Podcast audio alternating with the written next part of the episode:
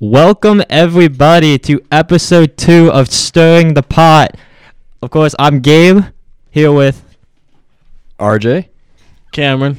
Connor. and let's get into it. So, of course, it's college football and conference play is right around the corner. But the last week of non-conference play did not disappoint as we start with the Battle of Colorado with Deion Sanders versus Colorado State and a showdown for the ages. So, Shedeur Sanders had a bit of trash talk to begin that game. Before the game, it got pretty physical throughout. But what did you guys see Shedeur Sanders do throughout the game that really got this team the victory? I'm not gonna lie, he's him stepping up where someone needed to step up with Travis Hunter being out. I'm not gonna lie, kind of gave him a case for the Heisman. I guess that that gave him more of a talking tone as of actually being in the race. I think overall, like in the third key third down moments late in that fourth quarter, him coming up clutch and just absolutely getting the ball out under pressure, I think is what permanently just kept him in the game and ultimately gave him the win. Yeah, I think he had a great game. Uh, although he did throw his first interception of the season, I think down the stretch in that game, especially with the loss of Travis Hunter, I think he really showed his stripes in that game. Uh, as he said on ESPN, he went Brady mode. He went absolute Brady mode. Hey, He's, he's flexing them watches on ESPN. I Oh, see yeah. it. Yeah. That's a that's a trend now. We had like Rick Ross and DJ Khaled all doing that. All the stars out in Oh, Boulder, so- Colorado. It felt like it was a star-studded game. I know Shiloh got the big pick six to get Colorado on the board, but someone who really had a quiet game was Dylan Edwards, which isn't like the freshman at all. So, like, what do you think was his problem with that? Yeah, I think Shedeur kind of took over with the pass game. Uh, as you see, Michael Harris, Michael Harrison, the tight end, uh, seven catches, seventy-six yards, and two touchdowns. Uh, I think it was. I think it was a great showing from the tight end. You don't really see much from him. Yeah, going back to Dylan Edwards, I just think overall 16 touches, 74 yards. I think for a freshman to kind of step up in a game like when they were heavily favored and they weren't heavily uh, in the lead coming down the stretch, I think overall just him getting him out of some short yard situations and just giving the team new life on offense, I think gave him a two dimensional game. And I think it overall kind of gave Colorado a different identity that Colorado State maybe wasn't expecting. Well, the biggest step up from that game, in my opinion, was Xavier Weaver. He had nine receptions and almost 100 yards and a touchdown. He really helped Shedeur get his touchdowns, and he was the replacement for Travis Hunter that game. It definitely was. All three of those receivers were outstanding to help Colorado get a very close victory. But on the other side, on Colorado State, freshman quarterback Brayden Fowler Nicolosi, he had some ups and downs through the game. Um, what do you guys think of his play as his first really big test on big time TV? I think overall he played really well. I think the only thing though that killed him were the three interceptions. I think if he maybe even would have toned it down to just two, I think Colorado State could have taken the game away and potentially not even have it in been in overtime and just overall would have been something that I'm not gonna lie, no one expected because coming into the game, everybody was like, "Yeah, Colorado's gonna roll Colorado State, and it won't even be close." But I mean, they played physical, they kept themselves in the game, and I mean, I give props to all of Colorado State. I just think overall they did really good. Yeah, it's not very it's not very likely you see a ranked team uh, go down and have that much trouble. Uh, I mean, I know it's a rivalry game, but I think Colorado State showed a lot of fight in that game. It was a really interesting game, and I think that showed a lot of flaws in that Colorado team. I just want to like talk about Jay Norvell for a minute. He almost put his money where his mouth is, and that's like for this Colorado State team. We all thought they were going to get seventy balled, but the fact that they pulled off a two overtime game against Colorado, a ranked Colorado, I think it was a pretty good showing. And I think something that also impressed me, just to put it in, I think the Colorado State defense very, very physical. They would did not let Colorado get comfortable. They didn't even let being in uh, Colorado Stadium even like affect them that much. They still played like hit stick level football, and I think overall that's why this game was even close was because of the defense.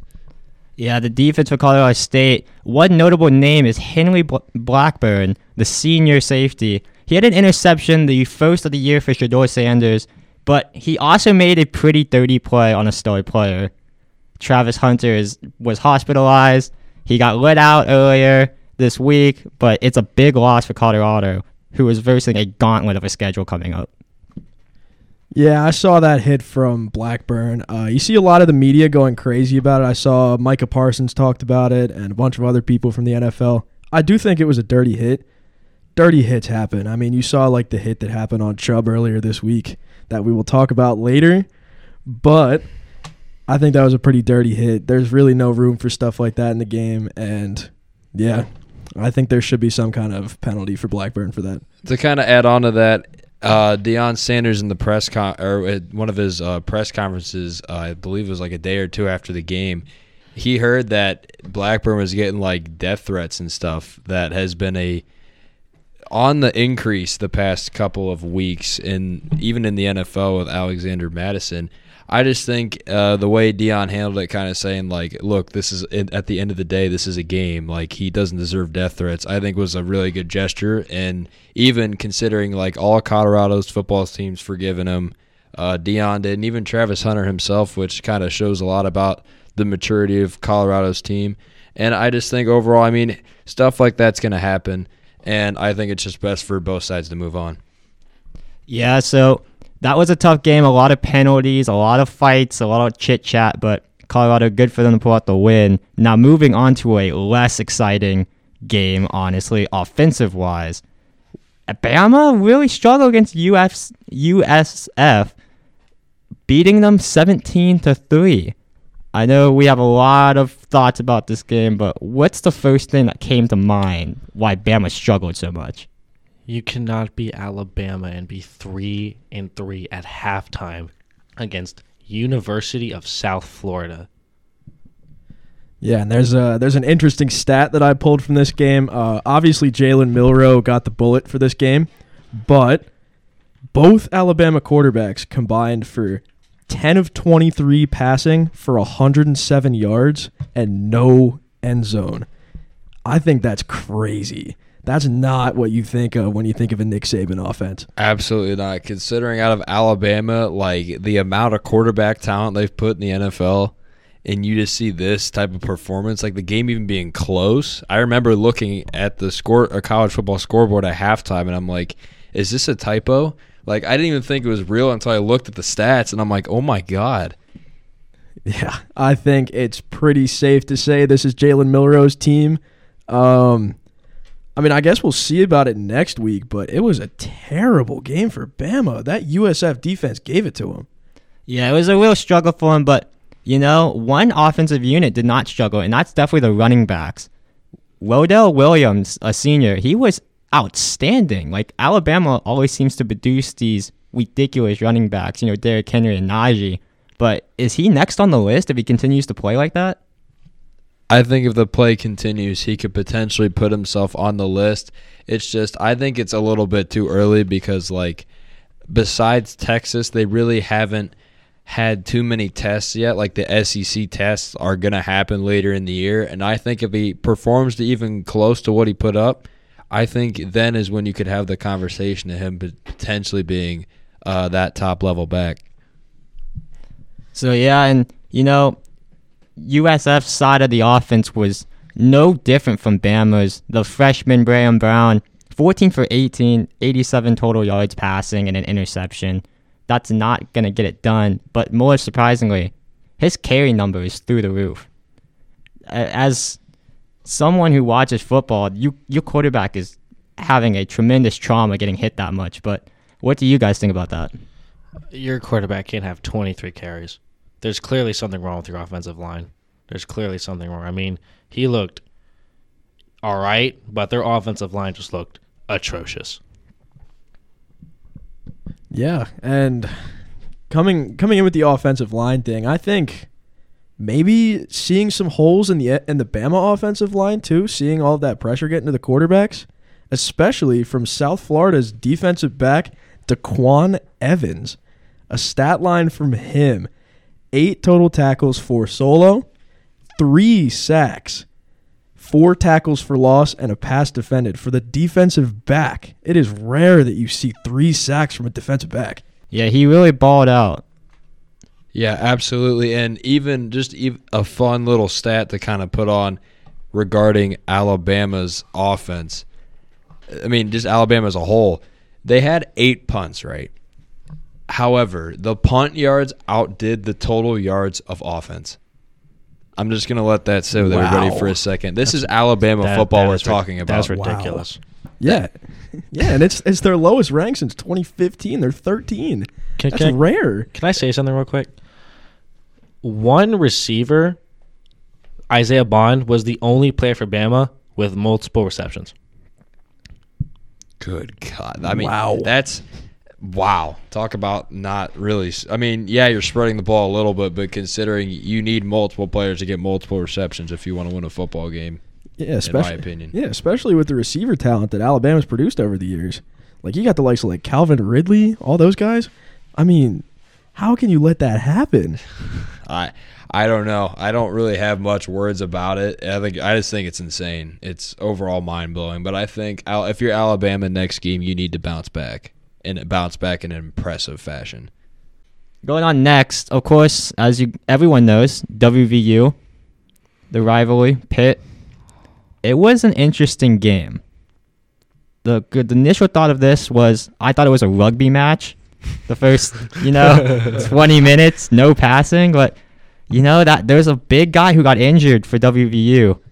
You know, that's going to be a problem for for the Mountaineers. Yeah, we miss Garrett already. We already I mean, miss Ni- Garrett. Nico did a great job this game though, but this offense is centered around Garrett, and I think it's going to be tough to game plan around that for the next few weeks. Absolutely, and I think something now that we're going to need to find out is Nico's passing ability is what is the biggest question mark right now, in my opinion. I mean, he only attempted nine passes and completed six of them for only 60 yards. So, in my opinion, I think you need to switch around the offense a little bit, kind of get it more towards Nico now, depending on if Garrett Green comes back. I believe he is not coming back against Texas Tech from what I've seen. So, even if it's a little one game switch, there's no need to necessarily yet rush Garrett Green back on the football field. I think we'd rather want him fully healthy than a little bit banged up and still playing and uh, potential risk for a future injury. I agree with it. And I also want to point out for the offense, uh, C.J. Donaldson balled out as usual. He had 18 carries, 102 yards, and a touchdown. He looked great against this pit defense, and he just, honestly, watching the game, he dogged them. Yeah, it was definitely a rushing attack by two big running backs. And I think, in my opinion, that's what solely won West Virginia this game right here was the running attack by far, in my opinion, because overall having over like 30 carries and 164 uh, rushing yards from the two running backs, C.J. Donaldson and Jalen Anderson. I just think overall that gave West Virginia's offense a chance to move down the field fluently and put points on the board. Yeah, and another thing that put them in great field position was our defense. Surprisingly, Phil Jurkovec throwing three picks. Wow, it's that West Virginia defense coming in. That's true. I think even the pressure, just putting pressure on him, I think overall also attributed to making him throw in three interceptions and have a 10.3 QBR. Phil Jurkovec's terrible. I, I hate uh, it, Phil. Phil's terrible. He, he made our secondary look really good. Yeah, that's that Press Virginia defense. Right there. Press Virginia, indeed. Yeah, but there wasn't much, you know, the run game was also a factor for Pitt, but it really didn't translate as good as WVU's. Why was that? I think just overall, my opinion, it was the just the big guys up front getting the tackles and not letting them go that far on multiple carries, and just doing that over the course of the whole game. I think was the reason why Pitt kind of chose towards the end of the game to go more towards passing because they were already down by at least I believe it was 10 points. So overall just getting them in that situation where they're forced to pass, which something was not a strong suit that game, I think overall gave West Virginia's defense the advantage. Me personally, I just think that Phil Jurkovec just overall just did not do well. He did not do well in that environment, especially in Morgantown. I think if it if it wasn't Pitt, it could have been a different story. But we're in Morgantown. We don't let that happen here. I mean, he did say he hates booze. Oh yeah, he does not there's- like booing. There's a lot of booze coming from our student section. I'll tell you that much. Yeah, didn't he say like, if you're a grown man booing, you should be ashamed of yourself? Yeah, he should be ashamed of himself for they're going eight for twenty. Absolutely. And I think if you're the Pitt fan base, I don't know what you would do at quarterback right now. I don't know how you could stick with him again, in my opinion. I think there needs to be some sort of a change. Yeah, I think uh, if you're going to get Chipotle at some point on the Pitt campus, you might see Phil behind the counter at some point. Yeah, but definitely that was a great game for WVU. Over 500, it feels great. And of course, with the Sweet Caroline roll. But moving on to this next coming next week of football, you know, we have a loaded schedule of games, but I think Connor's going to start us off with a big one. Yes, sir. So we have a big SEC opener with number 15 Ole Miss Rebels traveling into Tuscaloosa, playing number 13 Bama on a skid recently. They have not been playing well from a loss to a really bad game against USF where they scraped out a win. But I think this is going to be, pro- if not game of the week, it's going to be one of the games of the week. So, Ole Miss during week three. They had a home game against Georgia Tech.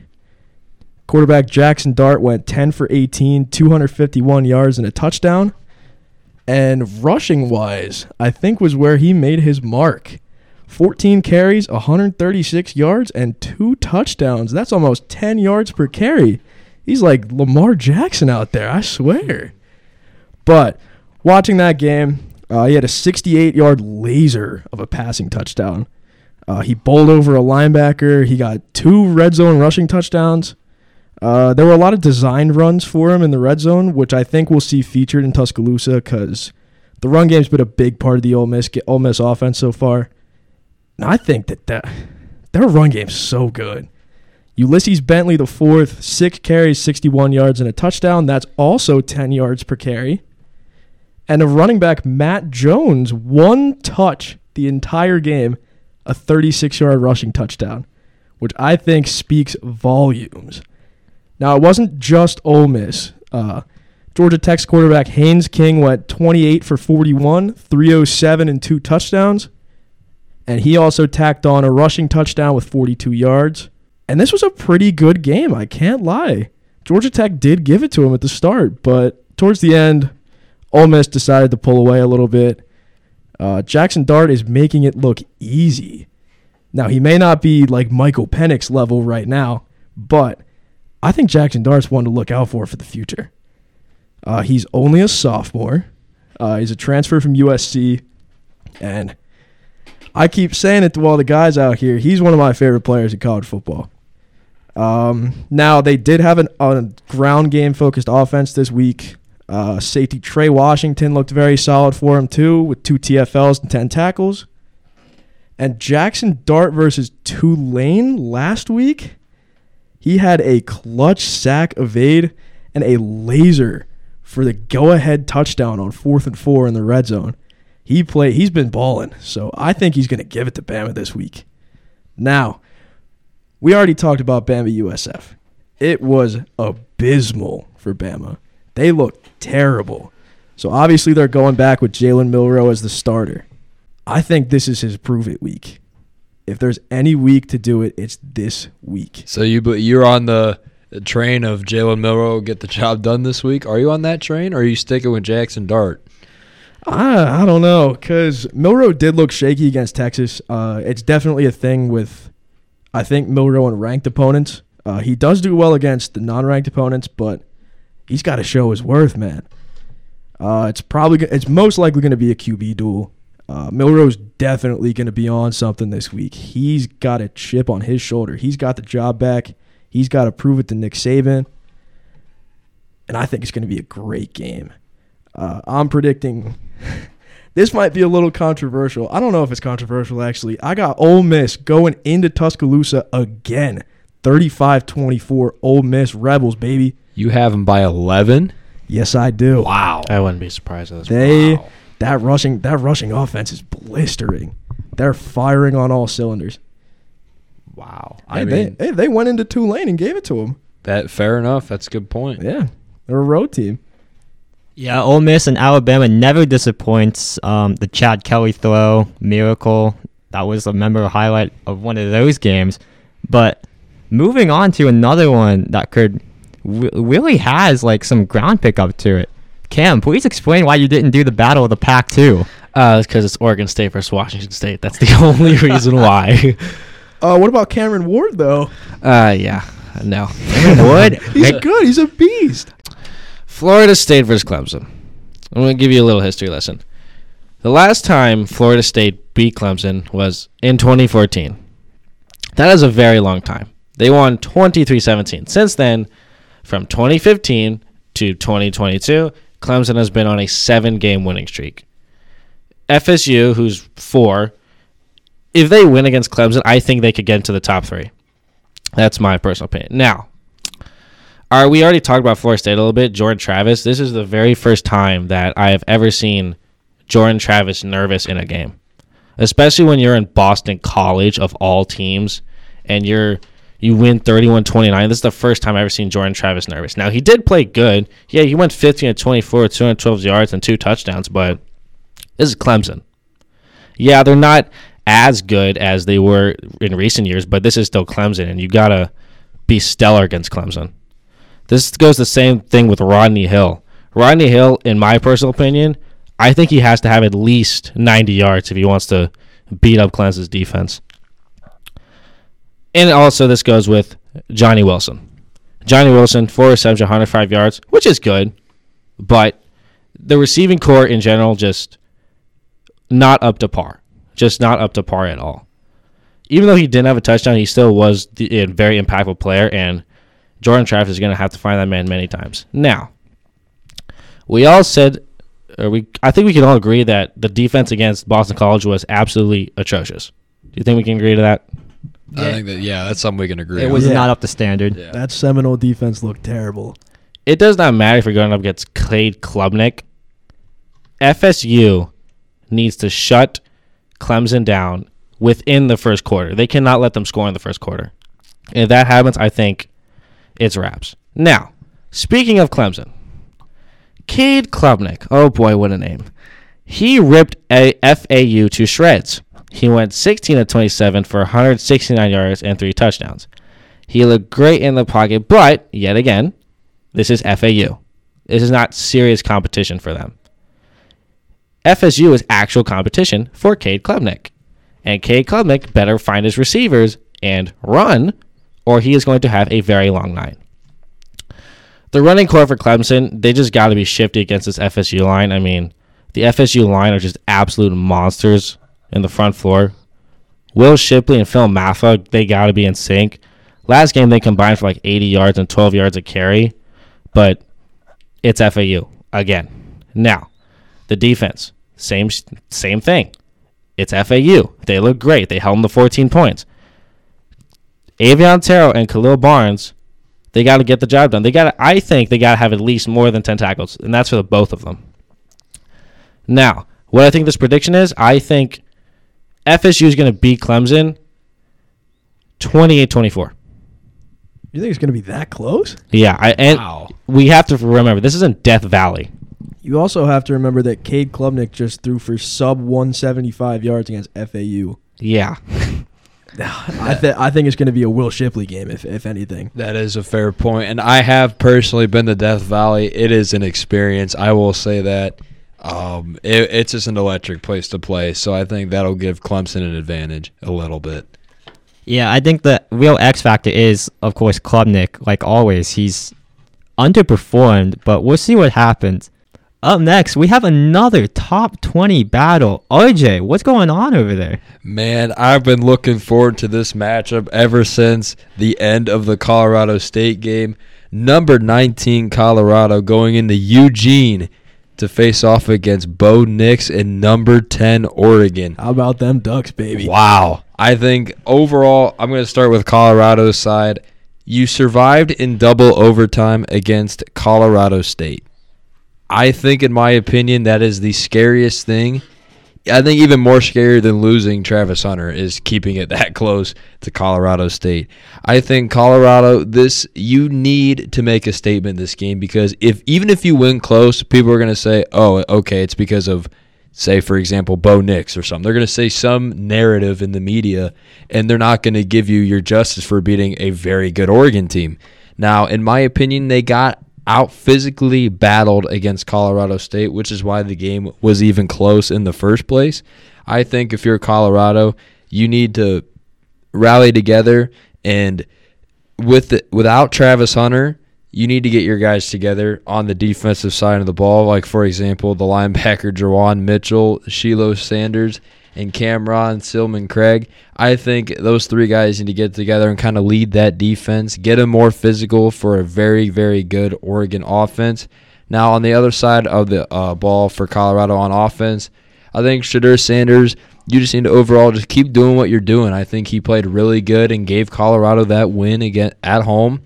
I think him overall just in the pocket and just his awareness on the ball, just finding the right receiver, uh, was the really big factor in uh, Colorado not getting sacked as much, in my opinion, because of the debatable offensive line play, even on both sides, offensive and defensive line.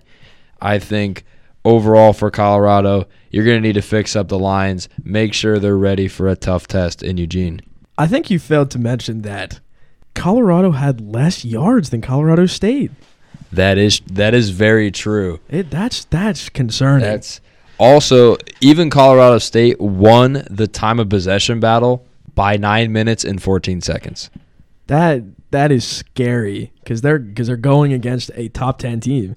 That that's that's got to frustrate Deion. Absolutely. Yeah, another thing that probably frustrates Deion, they really weren't in enemy territory all that much. They really relied on big plays and big separation that turned into momentum.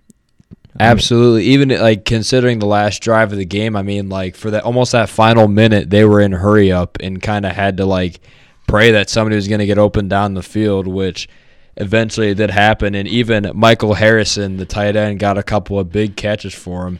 And eventually, I believe that final touchdown to send it into overtime.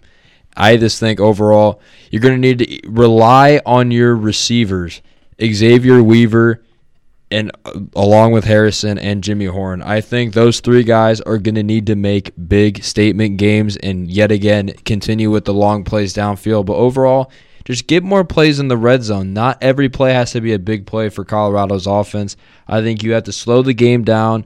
You can't lose the time possession battle again because once Oregon gets the football, they're going to try and slow it down and keep Shedeur off the field as much as possible. I just think overall, though, for the Colorado offense, you need to be two dimensional and give Donovan Edwards potentially even some more carries. In my opinion, I think if you keep it one two and not more passing than running, I think you can be a little bit more unpredictable, which could lead to big uh, play action plays downfield. Yeah, that would be Dylan Edwards. Um, oh, it's Dylan. Oh, yeah. my apologies. Yeah, it's okay. but- My apologies. Now switching side or switching teams, Oregon. You come off crushing Hawaii 55 to 10. Bo Nix played a great game, in my opinion. He went 21 for 27, 247 yards, and three touchdowns. And even the backup quarterback got some work, uh, completing six passes for 85 yards and a touchdown. That's Ty Thompson. And that's something, a little, nice little interesting thing to note. Um, for the receiver wise, they kind of have an interesting mix. Um, all three of the receivers that I have had four receptions, which I thought was pretty interesting. Kind of spreading the ball out a little bit evenly, I think, is a good thing for them. Uh, we'll start with Troy Franklin. He had 83 yards, and he averaged 20.8 yards per catch, with uh, a, his biggest catch of being 40 yards, which I think was a potential deep threat guy we could see in this game this week. Um, Tez Johnson also had four receptions. He had 77 yards and two touchdowns. So look for him to be the red zone target for this Oregon offense and Bo Nix.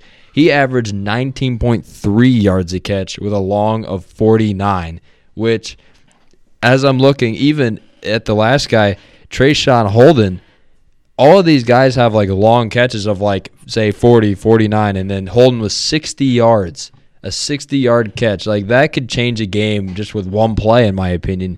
And I think him overall having two touchdowns as well. You got multiple red zone guys. I think that's something that can't be taken for granted in college football these days. And they're good with um, yards after the catch, as uh, the yards per catch are over a first down for all three receivers, which I thought was something that was pretty interesting.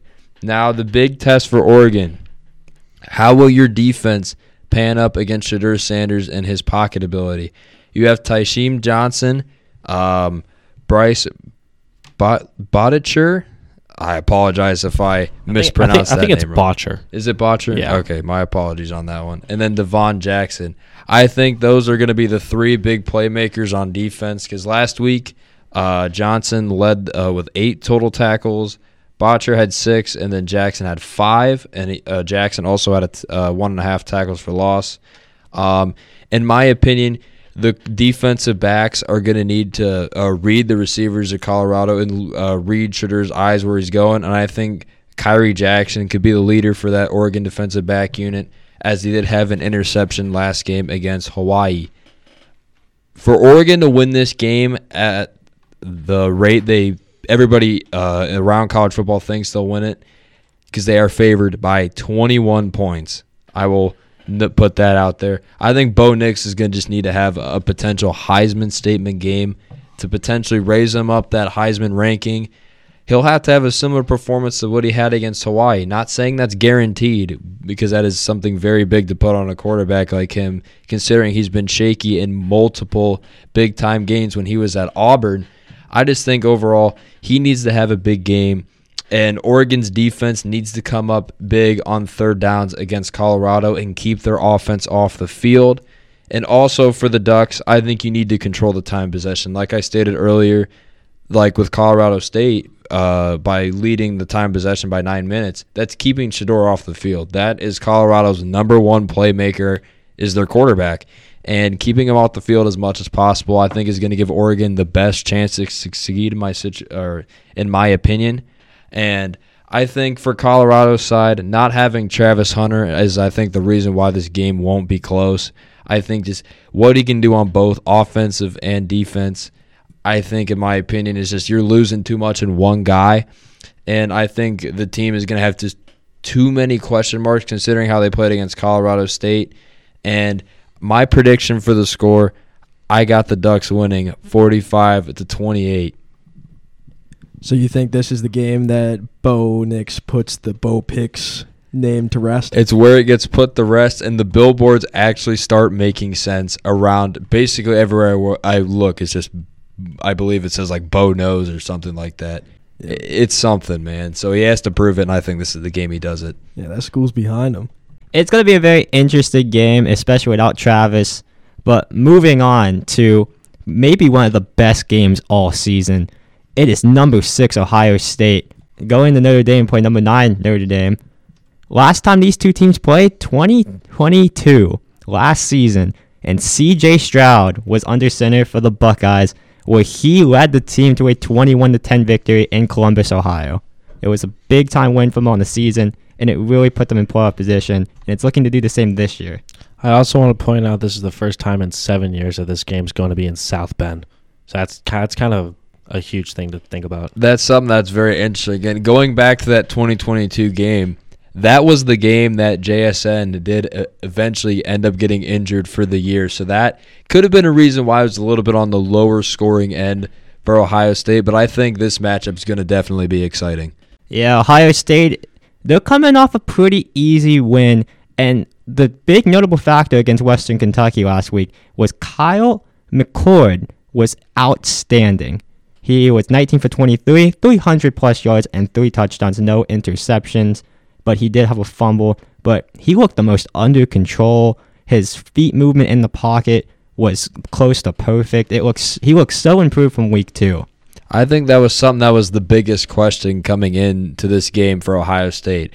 How was Kyle McCord going to do considering the QB battle all offseason and into spring, even leading up to like the first two weeks of the season where it was between him and Devin Brown? I think this is the game that kind of showed that uh, Coach Ryan Day could have potentially made the right decision.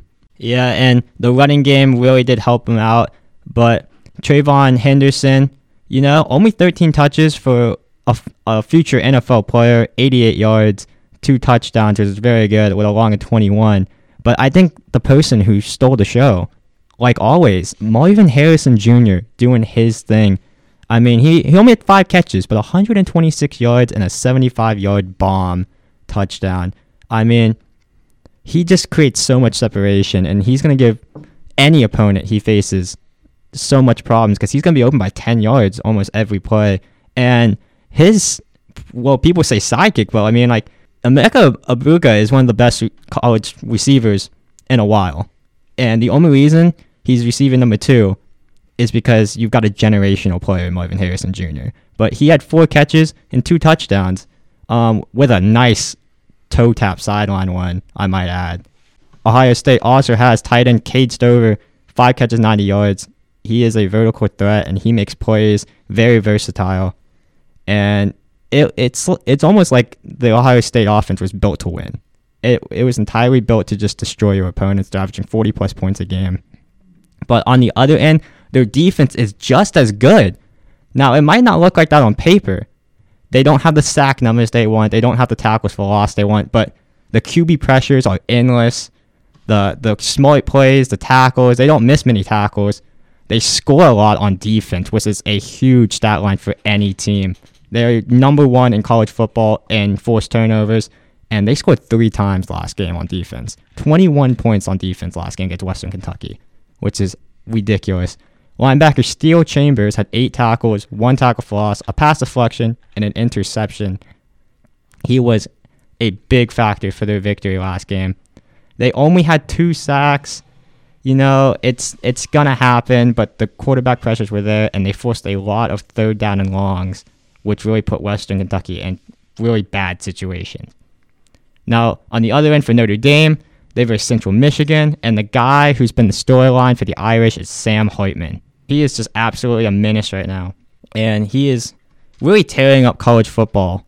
He was 16 for 26, which is a bit bad for him compared to his other games. 333, 330 yards, three touchdowns, with a QBR of 87.6. And of course, who I think is the biggest weapon on this Notre Dame team, Audric Estime is a he's a beast. He, he was hurdling over guys like it was like Mario. Like it was it was another su- it was just another Saturday for him. Yeah, he's he's the best back in college football right now. Uh, looking at his stats for the season, uh, 63 carries for 521 yards and five touchdowns. That's eight yards per carry, and he has only had one game this year under 100 yards. Wow, I think that's something that that's a pretty insane stat. I think going into a game against Ohio State with now a better improved defense from the past couple of years, I think for Notre Dame to win this game, the uh, rushing attack is going to need to lead the way and kind of bail out Hartman if the Ohio State defense kind of gets some pressure on him. Yeah, Estime, right now he's on a tear. Every single game that's gone by, he has gotten better. He started week one with 95 yards, which is a season low. Last week, 176 yards on a season high of 20 carries and a touchdown. He had a long of 41, which is half the yards he had on the long of 80 last week. But he really, I think the biggest thing about his game is he sets up this passing game for Notre Dame. Chris Tyree and Tobias Merriweather both had 75 yard plus touchdowns. They were deep shots, they were perfect in the air. I mean, there was no way they were going to catch either of them. On the defensive side for Notre Dame, they had no forced turnovers against Western Kentucky. They did not get that ball back for their offense once. Uh, it was Central Michigan. Oh, Central Michigan. Yeah, my bad. No, you're good. They did not get against Central Michigan. Linebacker Jack Kiser had 10 tackles, one tackle for loss, and a sack. You know, this year for college football has really been the linebackers for defense. They've been outstanding, and this was no different. But just like Ohio State, not much going on the stat line for the D line. The stat sheet does lie, though, because Notre Dame was harassing, harassing the Central Michigan quarterback. They only had two sacks and four tackles for loss, but they were they were all over the place and they were swarming running backs, receivers, quarterback, and that's how you get tackles, and that's how they were able to force a lot of these third down and longs as they forced Central Michigan to a three and 13 third down efficiency. I want to point out something. Notre Dame being 4 0 is impressive, but They really haven't played anybody this season, which is a very big factor in this game. I mean, looking at the schedule, they played Navy, Tennessee State, NC State, and Central Michigan. That's not really, even though they're 4 0, that's not really a good resume. Absolutely. I think this I mean this is Notre Dame's first big test and potentially their biggest test the whole year. My question is how is this Notre Dame offense going to respond to a defense like Ohio State's that is up there now with one of the best kind of upper good defenses in college football? I think if Notre Dame can pass this test, I think this is finally one of the years that we can kind of say Notre Dame kind of deserves to be ranked where they're ranked. Yeah, and the way that they're going to have to beat this team is playing their style of football. They have to get this balanced offense where they can use Estime and Sam Hartford can Sam Hartman can just do the rest because he will put the ball where the receivers need to be. Now, balance is the biggest key for both teams. Notre Dame likes to run heavy and then hit you with a deep shot and really just make you scramble as you fall behind. Ohio State, with so much talent, they run so many different formations, schemes, stacks, and it makes them unpredictable in both the passing and the run game, which is a problem and why their offense is just so dangerous. Now, another thing, Marvin Harrison Jr. is going to have the spotlight this game, like he always does. But again, just like Notre Dame, this is really Ohio State's f- first true test. First time they're versing a ranked opponent this year. Notre Dame has some cornerback play, and I think they're going to be swarming the number two prospect in the nation. Uh, one last thing. I think if Notre Dame wins this game, I think they deserve to be in the top five. They deserve to be in the top five. Absolutely. I think they could make uh, the top five easily with a win, especially if it's in an impressive fashion against Ohio State. I think overall for Notre Dame, this is kind of the make it or break it game of the year. Even though it's early, in my opinion, I think that it's a must win. Yeah, and especially if uh, Florida State decides to look a little shaky against Clemson, I think they could sneak into that top four spot even. Absolutely. I could see them making the jump as well. It's just the biggest question is honestly to me is it going to be the Notre Dame defense. I think how are you going to stack up against arguably the best wide receiver in college football, Marvin Harrison, and potentially the second best in Emeka Egbuka behind him? That's two big time targets you're going to need to find to shut down if you're going to want to win this game. Yeah, and the problem is they can't just drop coverage. They have to, you know, look at the run game. Henderson is a future NFL player. He's a smart runner. His ball carrier vision is outstanding. He kind of looked like old Le'Veon Bell, how he would sit and wait and strike at the right moment in the O line. Now, both O lines for this team are going to play a big factor for not just pass protection, but also establishing the run game, which I think both teams are going to want to do really early. Now, this is two of the best O lines in football. Less than five or less sacks allowed for both teams. They don't allow many tackles for loss, mostly due to their running backs being able to do what they do and not much strength of schedule. But a big thing that's going to make a difference in this game is turnovers. Notre Dame defense does not force turnovers like Ohio State does. No defense forces turnovers like Ohio State does. And I think that's where Ohio State is really going to get Michigan. Uh, not, I think that's where Ohio State is really going to get Notre Dame. Sam Hartman, yet to throw an interception. I feel one a costly interception coming this week, maybe even two. Absolutely, I could definitely see that happening, and even just to make a little fun of what you said, I'm about to say let's keep the the battle at the end of for the end of November to November because I think that'll be a really good game this year. But overall, I just think it's going to be a great matchup. Even in Notre, being in Notre Dame, though, I think is going to give Notre Dame a huge advantage that Ohio State had in the last matchup.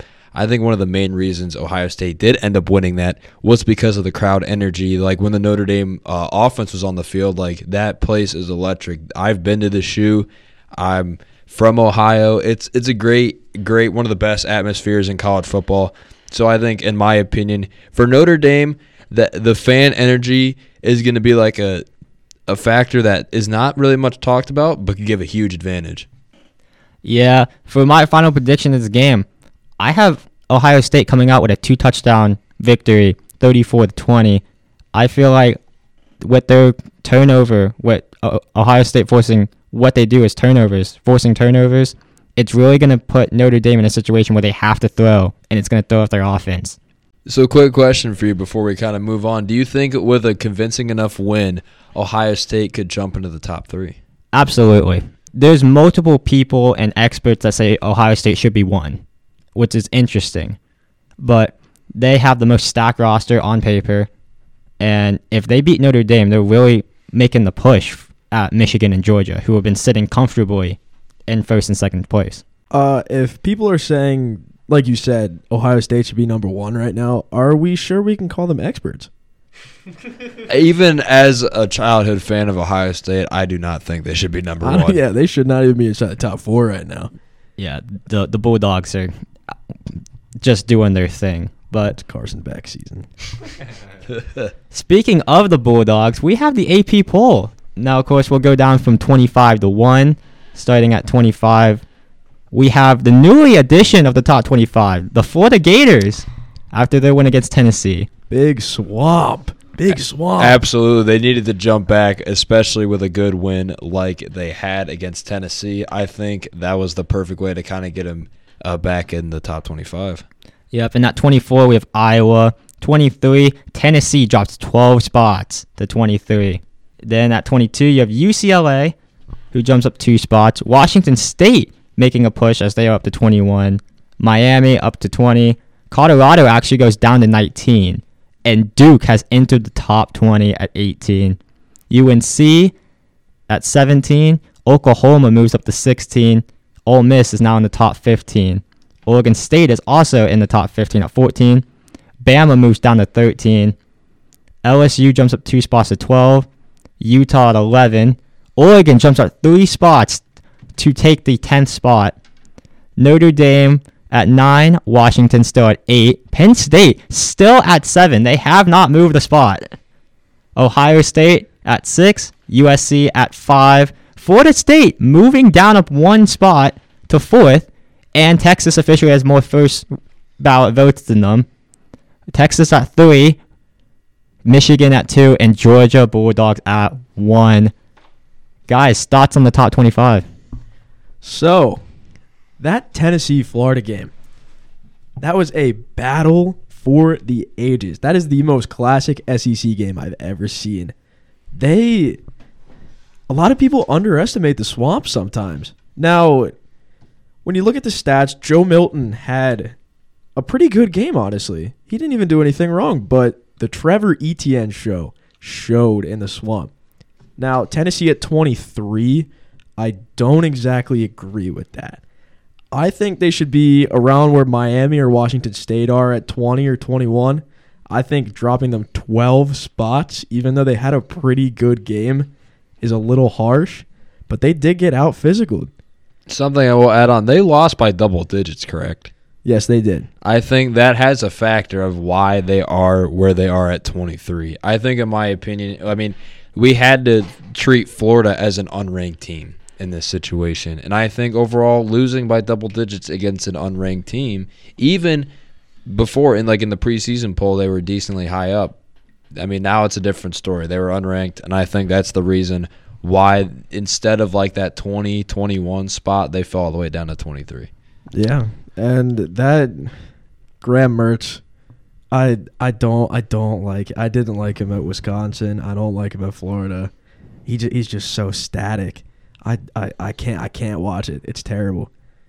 Washington should be above Penn State. Facts. I've Wow. been I've I've been I've been wanting to say this, but Washington should be above Penn State. Penn State has not really played a lot of competition. Washington, that's my opinion. Washington beat the bricks off Michigan State. But other than that, I think Washington should be above Penn State. I mean, you're a believer in the Michael Penix show, I guess. Wow. Heisman. Um, Heisman. now, in my opinion, looking at the poll, I'm gonna go with like a little bit of an interesting take. So, like Duke and North Carolina are right there at 17 and 18. My question is, with North Carolina having such a close win against Appalachian State, how can you put them above Duke?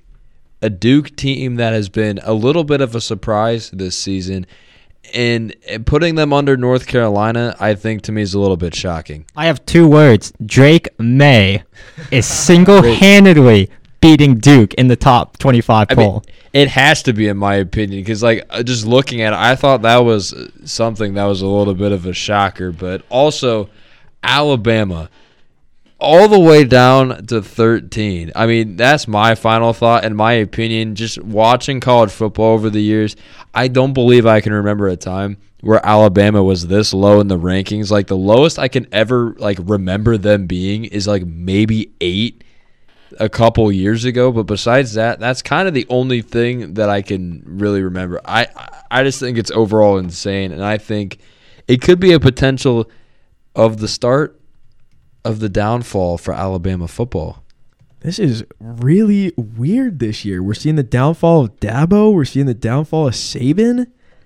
It's gonna be if the, if this start to the season is any indication for the rest of it, it's gonna be an amazing season for college football. Absolutely. And just to put in a final quick thought, it kind of reminds me of the 2007 season. I don't know if many people have done research on it, but there were not even with the upsets wise. I'm just talking like with different teams like rising up and making an impact in the poll, like compared to other years. I think it kind of gives off like a 2007 vibe. I I'm, I'm liking it. I'm really looking forward to seeing what the rest of the year has for us. Wait, was that was 2007 Tebow? Was it was that Tebow Florida? I believe it was. I thought that was his It was- Heisman year. Yeah. It, it was when like a bunch of like I believe like one and two or almost two, the newly ranked two team lost almost every week. that was that. That, was, do some research if you haven't on the 2007 college football season because I don't know if we'll ever see anything nearly like it again. Yeah, that was that Urban Meyer controlled swamp. That was Oh, a, that was an amazing time for That, college football. that's for sure. Yeah, and, and speaking of teams, Michigan is still at two, but I think the most alarming thing is I feel like every week the number three team has more first tra- first place votes than them. So like, I feel like whoever these two people voting for Michigan are, it's becoming like a biased thing because I see him with two votes every single week. That that is for sure. I think like with their point, I think it's just slowly going down as the weeks are going on because people are kind of realizing, okay, we need to see a statement out of this Michigan football team, or else like they're going to start having to put potentially even Texas above them, in my opinion. I wonder if one of those voters is Gus Johnson. The Gus Johnson bias of he is, Michigan, He is on that Michigan train man. all the time. I, I really wonder if one of those voters is Gus Johnson. It's Gus Johnson's burner account. No, we love Gus Johnson, but yeah, oh, that's yeah. Oh yeah, we love Gus oh, Johnson. Everyone yeah, loves he has a lot of great he, calls. He also loves Michigan. oh my god. Yeah, but moving on from the top 25 poll, we have our first official Heisman watch. Now, our list's a bit different. Well, not our list, but our player who we think can really have a shot might be different than what the experts say. But we'll start with Cam on this. He has a familiar face. Uh, Caleb Williams. Yeah, I think it's the obvious one. Caleb Williams' numbers are eye popping, but I will say this USC has not played a relevant team. Grass is green. The grass is green, yes. Uh, they played San Jose State, where they won 56 28. They played Nevada 66 to 14. Wow. and then good old Stanford 56 to 10. Yeah, this is no this is no Christian McCaffrey Stanford. This is no Christian McCaffrey Stanford. His Caleb Williams numbers are eye popping, but I think if you want, if Caleb Williams wants to make a back to back Heisman, he really has to show out against Colorado. He really has to show out against Colorado because that game will be an absolute shootout between him and Shedeur. Yeah, I can't I can't disagree with that. And he's also playing Notre Dame soon. Yeah. So it's he's getting some tests later on in the season. But I know Connor also has a guy who's trying to put his name in that first place spot. Mr. Michael Penix Jr. out of Washington. Man, when I saw this, when I saw the rankings at the start of the season, I said, Michael Penix? They really have him in the Heisman race? I think we all kind of said that because like the only thoughts of him that we could kind of remember before Washington was the days at Indiana, and just the school Indiana alone should kind of tell you what everybody was thinking. Yeah, and now he is leading the FBS in QBR and in passing yards. He's got a 74% completion rate, and he is dotting up the defenses that he's playing. I, I I'm really excited to watch this Heisman race Yeah, next up we have my guy's not on any list really. He's really flying under the radar in my opinion. I have Dillon Gabriel, the quarterback for Oklahoma. Wow. That that's very interesting in my Wow. opinion because like crazy. who have they played? They have played Arkansas State, SMU, and Toledo. Uh, I forget the second team, but it was not good. I think it, it was either Louisiana Tech or Tulsa. So nobodies. It's pretty much Yeah. nobody's. So basically, SMU saying, was their best opponent, and it really gave they really gave him a push. Um, but Dillon Gabriel, a 220.4 quarterback rating, 82.5% completion rate, which is ridiculous. 905 yards and 11 touchdowns to only one interception, which, in my opinion, they got away with one on that interception. That was a holding call that was missed. So I think he's pretty upset seeing that one pick on his stat sheet. Oh, I bet for sure. I'm gonna go with a guy that I had high hopes on coming into this year. I mean, I mean, so far he's paying it off. Jordan Travis, the QB out of Florida State, man, did he make a statement in that game against LSU? That's kind of the thing that I'm noticing between the other different candidates. Jordan Travis out of the list that of what who we mentioned is the guy who's played a top team in LSU at the time they were ranked in that 12th spot. And even though the Boston College game was close and was a little bit of alarm an alarm, it really for the most part wasn't his fault in my opinion. And I think overall just him having a little bit of a down 63.1% completion percentage and 9 total touchdowns.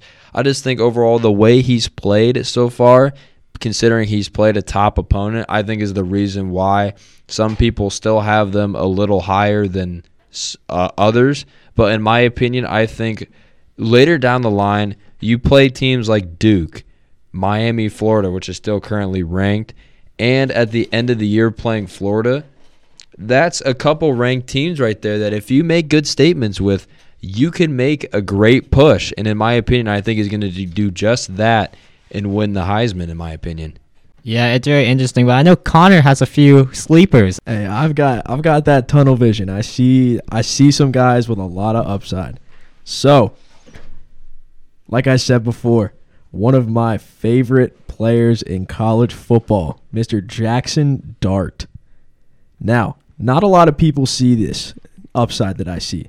He's been dicing up defenses, and playing in the SEC, you get a lot of recognition, especially with the conference games. He has a lot of rushing upside too. He's got 213 yards and two and two touchdowns on the ground this year. Uh, some notable wins so far for him is 37-20 at number 24 Tulane at the time, and four and a recent win 48-23 to Georgia Tech. Now, he's got that big playability. He's got the coaching. He's got the team around him. I think later in the year you're going to see his name in the conversation. And same goes for Cameron Ward of the now ranked Washington State. Now, he doesn't have as much rushing upside as some of the quarterbacks in this class, but he's a junior quarterback. He's been very efficient, and he is top 15 in college football in passer rating and QBR. Now, some notable wins for him is 50 to 24 at Colorado State, which a ranked Colorado had a little trouble with. He made it look easy. He's almost got a thousand passing yards on the season, nine touchdowns, and zero turnovers. And he also beat number 19 Wisconsin at home, 31 22. I think Cameron Ward's definitely another guy to watch out for. Yeah, and I see you have a position player, which, you know, they're not getting many much love in this Heisman. You know, we had Derrick Henry, Jonathan Taylor, CJ Cron. Uh, who is this position player that you've made notice of? Uh, first off, did you say CJ Cron, like Oh, yeah. the like the Oh, yeah, my- infielder the for the Rockies? my bad. I was about to say he's not hitting home runs at Mile High. um, he is getting home run touchdowns though. Rome Odunze from Washington. I think he's one of the best wide receivers in the nation right now. I'm shocked you actually pronounced that name right. I'm Yeah, very I'm- impressed. Fair enough. Fair play. Winging a prayer, baby. Uh, he has been the key player for Penix, and obviously Penix number two in the Heisman ranking right now. 22 catches for 419 yards and two touchdowns. That is a 19 yard average. Now, I know we talked about Notre Dame's running back, but we saw DeVonta Smith recently win a Heisman. I think if he keeps this stat line up, I think he's got a chance. It'll it'll definitely be fun to see because quarterbacks winning everything gets kind of boring sometimes, unless you know they pull off some Joe Burrow type stuff. Very. But moving on to, you know, NFL, big time Sundays. It's gonna be fun this week. We f- finally have a grasp of how teams are really playing, and it's really gonna be fun to see. We'll start with RJ. just a sigh is all I can really give for all the Browns fans around there watching Monday night. Basically, as soon as I saw Chubb come down and the cart come out, I'm not gonna lie, it made the rest of the game unwatchable. He is our heart and soul of this team. He's the guy that does not talk out in the media. He plays the game the right way, and he's kind of almost treated as America's running back. So, in my opinion, him going down for the season really hurt my soul. I was really depressed after the game. I'm about to say it. I still keep hope though. As a Browns fan, we take constant shots every year, but we always get back up. And something to get back up on was the re-signing of Kareem Hunt, a one-year, four million dollar deal. Man, I am Uh. excited. I missed Kareem Hunt's explosive ability on offense, so I'm glad he's back. But my opinion, though, the offensive line in the run block it needs to be better. Jerome Ford though did shock me with his performance. He him getting over 100 yards kind of in an unexpected situation I think is major props to him and his development. But god, the offensive line, please just block so much better. Jedrick Wills needs to be benched. In my opinion, he has like one of the I think out of 57 offensive linemen, he's like the 54th in run block out of like all eligible tackles. It, it we just need to play better offensively on the offensive line. Get better blocking. They were versing T.J. Watt. I could put T.J. Watt down in China, and he could run through that wall. He wasn't lined.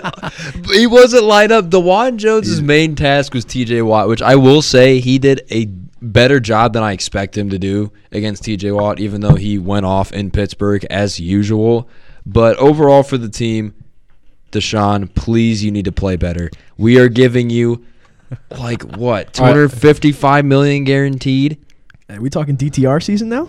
No, we are not talking DTR season. Hopefully not for. I'm hoping at least the next couple R- of years. RJ, can I just say that was the worst Monday Night Football game I've ever watched. Yeah, it was a very hard. I mean, That's voice Greg. yeah, that was awesome.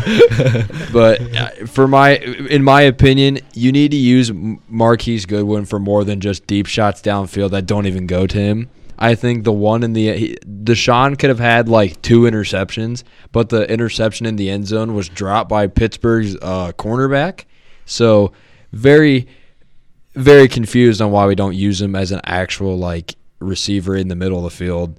But in my opinion, God, the defense is carrying this team.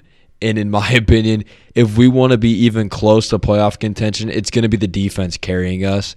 And overall, I think just to end it off, we need to get better scheming from Kevin Stefanski. The first play of the game, let alone, kind of proved that to me, in my opinion. But I think Tennessee, this is the week at home with a bunch of energy, doing everything for Nick Chubb and Jim Brown.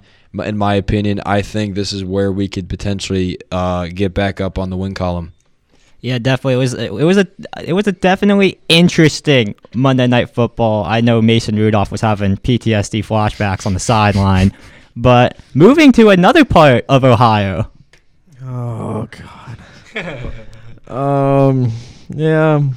It's it hasn't been great. First off, I do want to say prayers up to Nick Chubb. He made all. Yeah. He, he always makes the game. He always makes the Browns games interesting. Appreciate it. Yeah. We need it. It's uh, it's sad to see one of the best running backs in the league go down like that. Uh, same knee that he had reconstructed in Georgia. Yeah, man. That, just to put an extra thought, that really hurt. And people were saying it could be a potential career career ender, but I think if anybody's going to come back from something like this, it's going to be Nick Chubb, in my opinion. Yeah, that man eats nails for breakfast. I said the same thing about OG three. Oh Uh-oh. man, that was just Well, depressing. He, came back. He just sucked. Yeah, that is fair. I will say- that Uh, is- yeah. But now, oh, 0 2 start to the season is not what we want to see. Um, I think Burrow has been looking not the best. Uh, I think a, a large part plays with that calf injury that he's been dealing with, and the defense hasn't been amazing either. And I mean, Tee Higgins did get two touchdowns, which was really good to see. Burrow got back into the groove in the end of the game. Um, but again, after the game, he's talking about having a little discomfort with that calf. I don't know if I want to play him this week. I was just about to ask you that very question. Monday Night Football, rocking out the white jerseys, which I'm not gonna lie, I really like those jerseys. Yeah. Do you think they're gonna start Burrow, or do you think they could potentially have a chance to sit him, be precautionary, and potentially be 0 3? All I'm, all I'm gonna say is this: if Burrow does not play, um, if he's healthy, we're gonna play him. Zac Taylor is about that. I mean, obviously, I don't want to play Burrow if he's unhealthy, if he's not 100, percent because especially thinking back to the ACL injury that he had, that's scary to think about. But if it's between him at 90% and Chase Browning, I'm taking injured Burrow every day. It's a, I believe it's Jake Brown. Jake Browning. I don't Who- even I don't care. Will Fun- Grier season. I actually looked at it. Fun fact: he has not completed an NFL Yep. pass. Yep, it's sad. It's really sad. A- Aaron Donald could have a feast if Burrow's not under center. And no and no hate to Chase Browning. Like Jake Browning. I, I thought I said Jake. No, you said Chase again, but no, Oh. that's good. That's good. Yeah. We all do it. I still I still think Will Grier should be the backup. Will Grier, West Virginia legend. I think if Burrow's not fully healthy, that's who should play. If you guys play Grier, I will be a temporary one day Bengals fan, just Thank in you. honor of Will Grier. Yeah, Man, I- he, he did some good stuff here. Yes, he did. Yeah, I, I do agree you should play Will Grier because the last man from Washington to really have the hopes of Cincinnati, his name was John Ross. So Yeah, let's not talk about the fact. Let's not talk about the fact that John Ross had the fastest combine time ever, and we just drafted somebody who had the fastest c- time at the combine. You got to hope the trend does not continue. Yeah, let's hope. I'm praying. yeah, but moving on to another 0 2 team, Cameron, what's going on in the Windy City? The Bears just suck. Bear down. Yeah, bear down indeed, buddy. We're having the worst season I've ever seen in my life. Bear down in the trenches. Yes, uh, Justin Fields, please do something. I mean, I'm begging you. Our offensive coordinators can't run the same plays three times in a row. That's why Shaquil Barrett had that interception. Something that I want to kind of add on. Justin Fields, I believe it was today, basically called out the coaching staff for potentially being a problem in the w- reason why he's playing really below average. However, you then have your defensive coordinator resign. How does that? ma- How do you? How are you feeling? I'm so happy. it? I'm so happy. You're was there. happy? I'm so happy. I, our de- our defense looks terrible. I might be the only one who thinks this, but our defense is not up to par. I mean, Eddie Jackson's now injured. I don't know what he's got, but he he's gone. When I is get- he I- not injured? Yeah, you, you do got a point there. Yeah, I guarantee you, you're not the only one that thinks that the Bears' defense sucks. But um, speaking of, can we use DJ Moore, please? Please, like, please. Hey, it's Chase, it's Chase Claypool season, or just run it because it's the only thing you're good at. Connor, I love you, but please shut up. Uh, Especially wait, just to add on, your next game is in Arrowhead. stop, please. Uh, I'm, I'm uh-oh. going to. Uh, Uh-oh. can I, pl- I, I- can I say something? I would not mind if we go 0 17 this year. I really don't. I don't. I don't mind anymore. Wow. We're gonna get 50 balled by uh, Patrick Mahomes, or that, or f- three and 14. I really don't care anymore. We, Yeah. I want. We're watching Caleb Williams tape right now as we speak. Yeah, So, Because you're gonna lose in Arrowhead and then at home in Soldier Field lose to Mister Unlimited Russell Wilson. I think if that happens, God, I Oh will my be on the floor if laughing. we if we lose to the Broncos, we're going on 17. Yeah, I we're thought- going on 17. I thought the toilet bowl was going to be the Panthers versus the Cardinals. Maybe it's a three-way tie. Uh, it might be. I um. All right. In all honesty, I really wish the best. I, I if Justin Fields. He's having a moment of solidarity here. Oh God. I'm having a really bad day. Today is not the day Not- It is not the day. It's not the day. Ah, We- gotcha. wow. This today is one of the worst days that I've had in a long time. Man quoting the very famous Stephen A. Smith. I'm calling. You know. What, you know what, Gabe? I want you to put this on record. I'm calling it 0 and 17. I'm calling it 0 and 17. It's written down. It's in the quote book right there with Oppenheimer as a horror movie. Wow. Yeah, weren't you the one who said at camp that Justin Fields will be a top five quarterback? Yeah. Maybe, Yikes. Maybe he'll be top five on the team. Me- Mets, that's a stretch. Okay, okay. Can I just say? Can I please say something? Can you just fire your entire coaching staff? Please, get rid of them all, please. For fire Virginia Halas herself for all I care. She's too old. Wow. Go back to 1935 or whatever. Wow. that is a rant, but I think it's very justified. All right. Oh, I, yeah. I, I'm done. I'm done. yeah, the the rant's over. But moving on to you know two and zero. Commander season. I swear, if you talk about Sam Howell being the best quarterback in the NFC East, He's got the best stat line compared to the other guys. Please, No. please tell me. and please he's tell making thirty nine and a half million less per year. Please tell me. All I'm gonna say though is, you guys have played what? Arizona, then who else? Denver? Atlanta. Denver. The Falcons. No, they vers- they played Denver.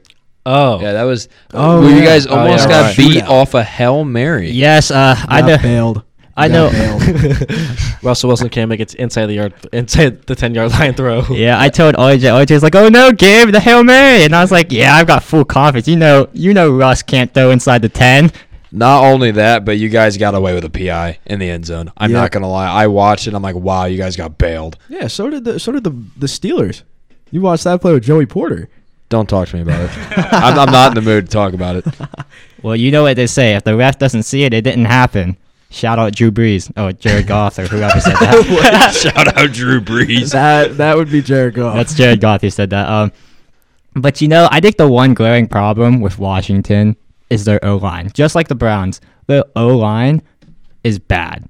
It Sam Howell is gonna get killed, and I, I there's a list. There is a list of quarterbacks that have died, have been carted off on FedEx Field. Like their football careers done. Joe Theismann, Joe Wow. Burrow, Yep. Joe Burrow's knee was You- completely messed up. You can't forget the legendary Alex Smith injury. Alex Oh, Smith, exact. God. Alex Smith. That was terrible. OG three got injured on FedEx Field. Kyle Allen got injured on FedEx Field. Not only that, the only thing, like the first thing that comes to my head when f- the word, like the phrase FedEx Field is said, is when Jalen Hurts at the end of that game goes to high five the Eagles fans, and like the side just collapses and all the fans just start falling down. Like that is the kind of the definition of the Dan Snyder ownership in Washington. But a shout out to you guys for getting new owners, though. I, I think that was really well needed, and as a Browns fan, considering we have one of the worst owners in the league, shout out to you guys for that.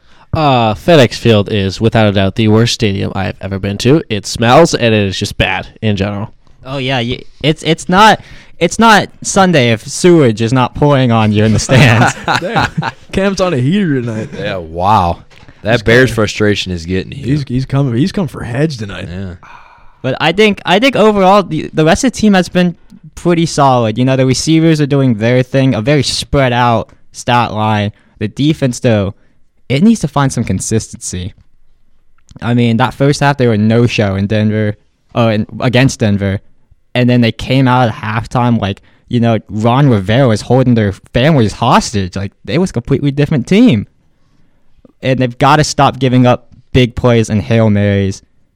But that will do it for you know our pro NFL, and now we're gonna move on to something special that we always like to do: fantasy football it's it's gonna be it's getting interesting. Cam, I know you would like to start. Well, the uh, famous man known as Isaiah Pacheco is questionable. So I have picked up the newest RB1 for the New York Giants, Matt Breida. It seems like your fantasy team should be also named the Chicago Bears. My they fan- are also in shambles. My fantasy team is Justin Fields top five, and we are one and one. Thank you. What Yep. a what a name. Top five on the depth chart. Now, Wow. Joseph Burrow has been I don't want to hear it. has been benched I don't want to hear to it. Kirk Cochains, Wow.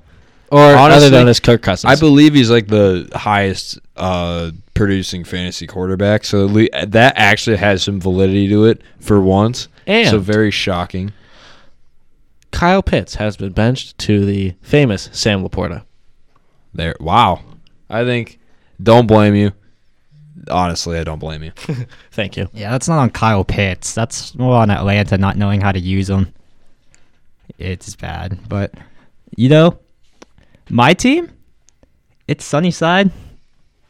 Um, it's pretty good. I know Tee Higgins um was missing in action, but we found him. We we found Tee Higgins, which is great. Um, but I did come out with the victory, and it's looking like the Waffle House is not coming my way. Man, it's not coming your way. It's not. Wow. I'm calling That's it right now. It's a 10 person league, ninth place, looking pretty. So you're not going to the Waffle House? Yeah, that's what he's saying.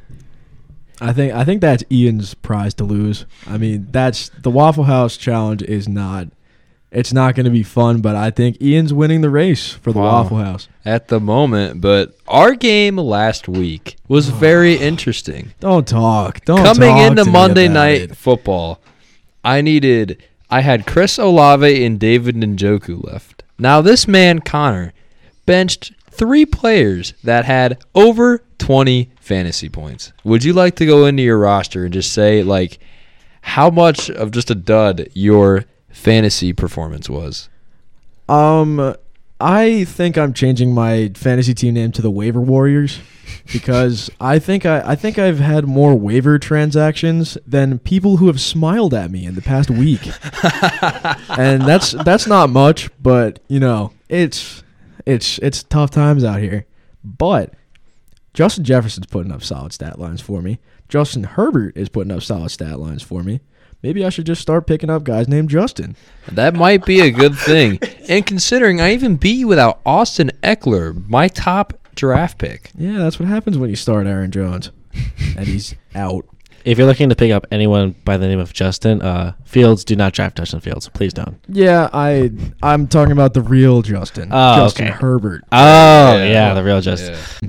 But the waiver warriors have recently added Kyren Williams, who is apparently the number two ranked fantasy running back. Which, thank the Lord that Cam Akers recently just got traded to the Vikings for pocket change. That was yeah, that was kind of a news drop as we were recording. That kind of came through. Cam showed me it on his phone, and I'm like, just Le- that, wow. that was legal robbery right there. what was it? A six round pick? Yes. Wow. For the potential talent that Akers have or has for a six round pick is something that is very interesting, but potentially just thinking of the fact that you would still keep him or what was it, Kylan Williams on the bench playing against me. I Man, I was gonna I was gonna start him, but I woke up late. that's tough, man. It was the it was the day after the pick game. I was out having That fun. yeah, that's that's fair enough. That's the only excuse we can kind of give. Connor, can you correct me if I'm wrong, but did you bench Aaron Jones or did you have him in your starting lineup? I had him in my. he was in the starting lineup. oh, good. Okay. That's the only reason why I lost. Yeah, he has as many points as Ben Roethlisberger. Yeah.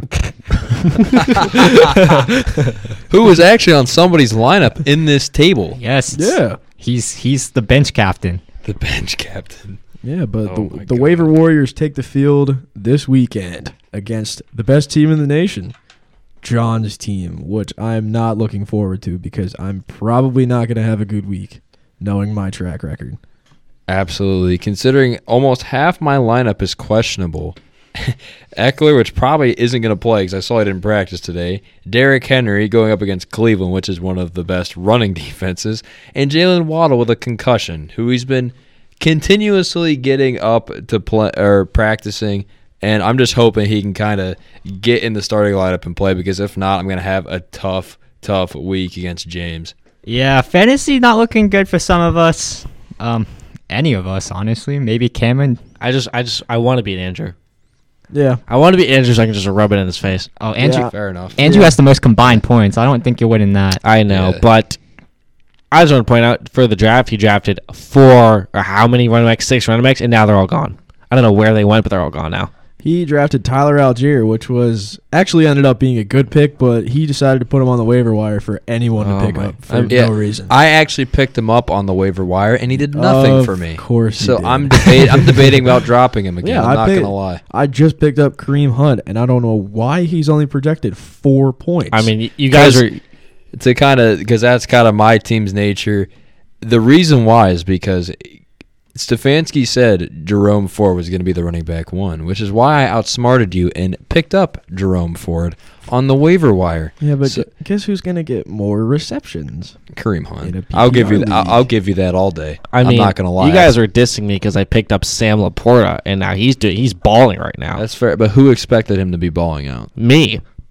I drafted him. You drafted David Montgomery in like the third round too. Yeah, and guess what? He's balling, and you're just mad Jahmyr Gibbs isn't doing any good for you. It takes him 15 carries to hit 60 yards. yeah, I'd I'd also like to point out, thank you, J.K. Dobbins, for having glass bones. Thank you very much. What is that? The second season ender in a row? That's got to be three. Is It's it got to be three. Yeah. oh my Yeah, god. his ACL's uh, non-existent. He's the NFL's Anthony Davis. Wow. Y- Yeah. Yeah, yeah, Okay, literally. Fair enough. But that would do it for us here on Stirring the Pot. Um, we had a great time, and we hope to see you guys next time. Peace. Later. See you later.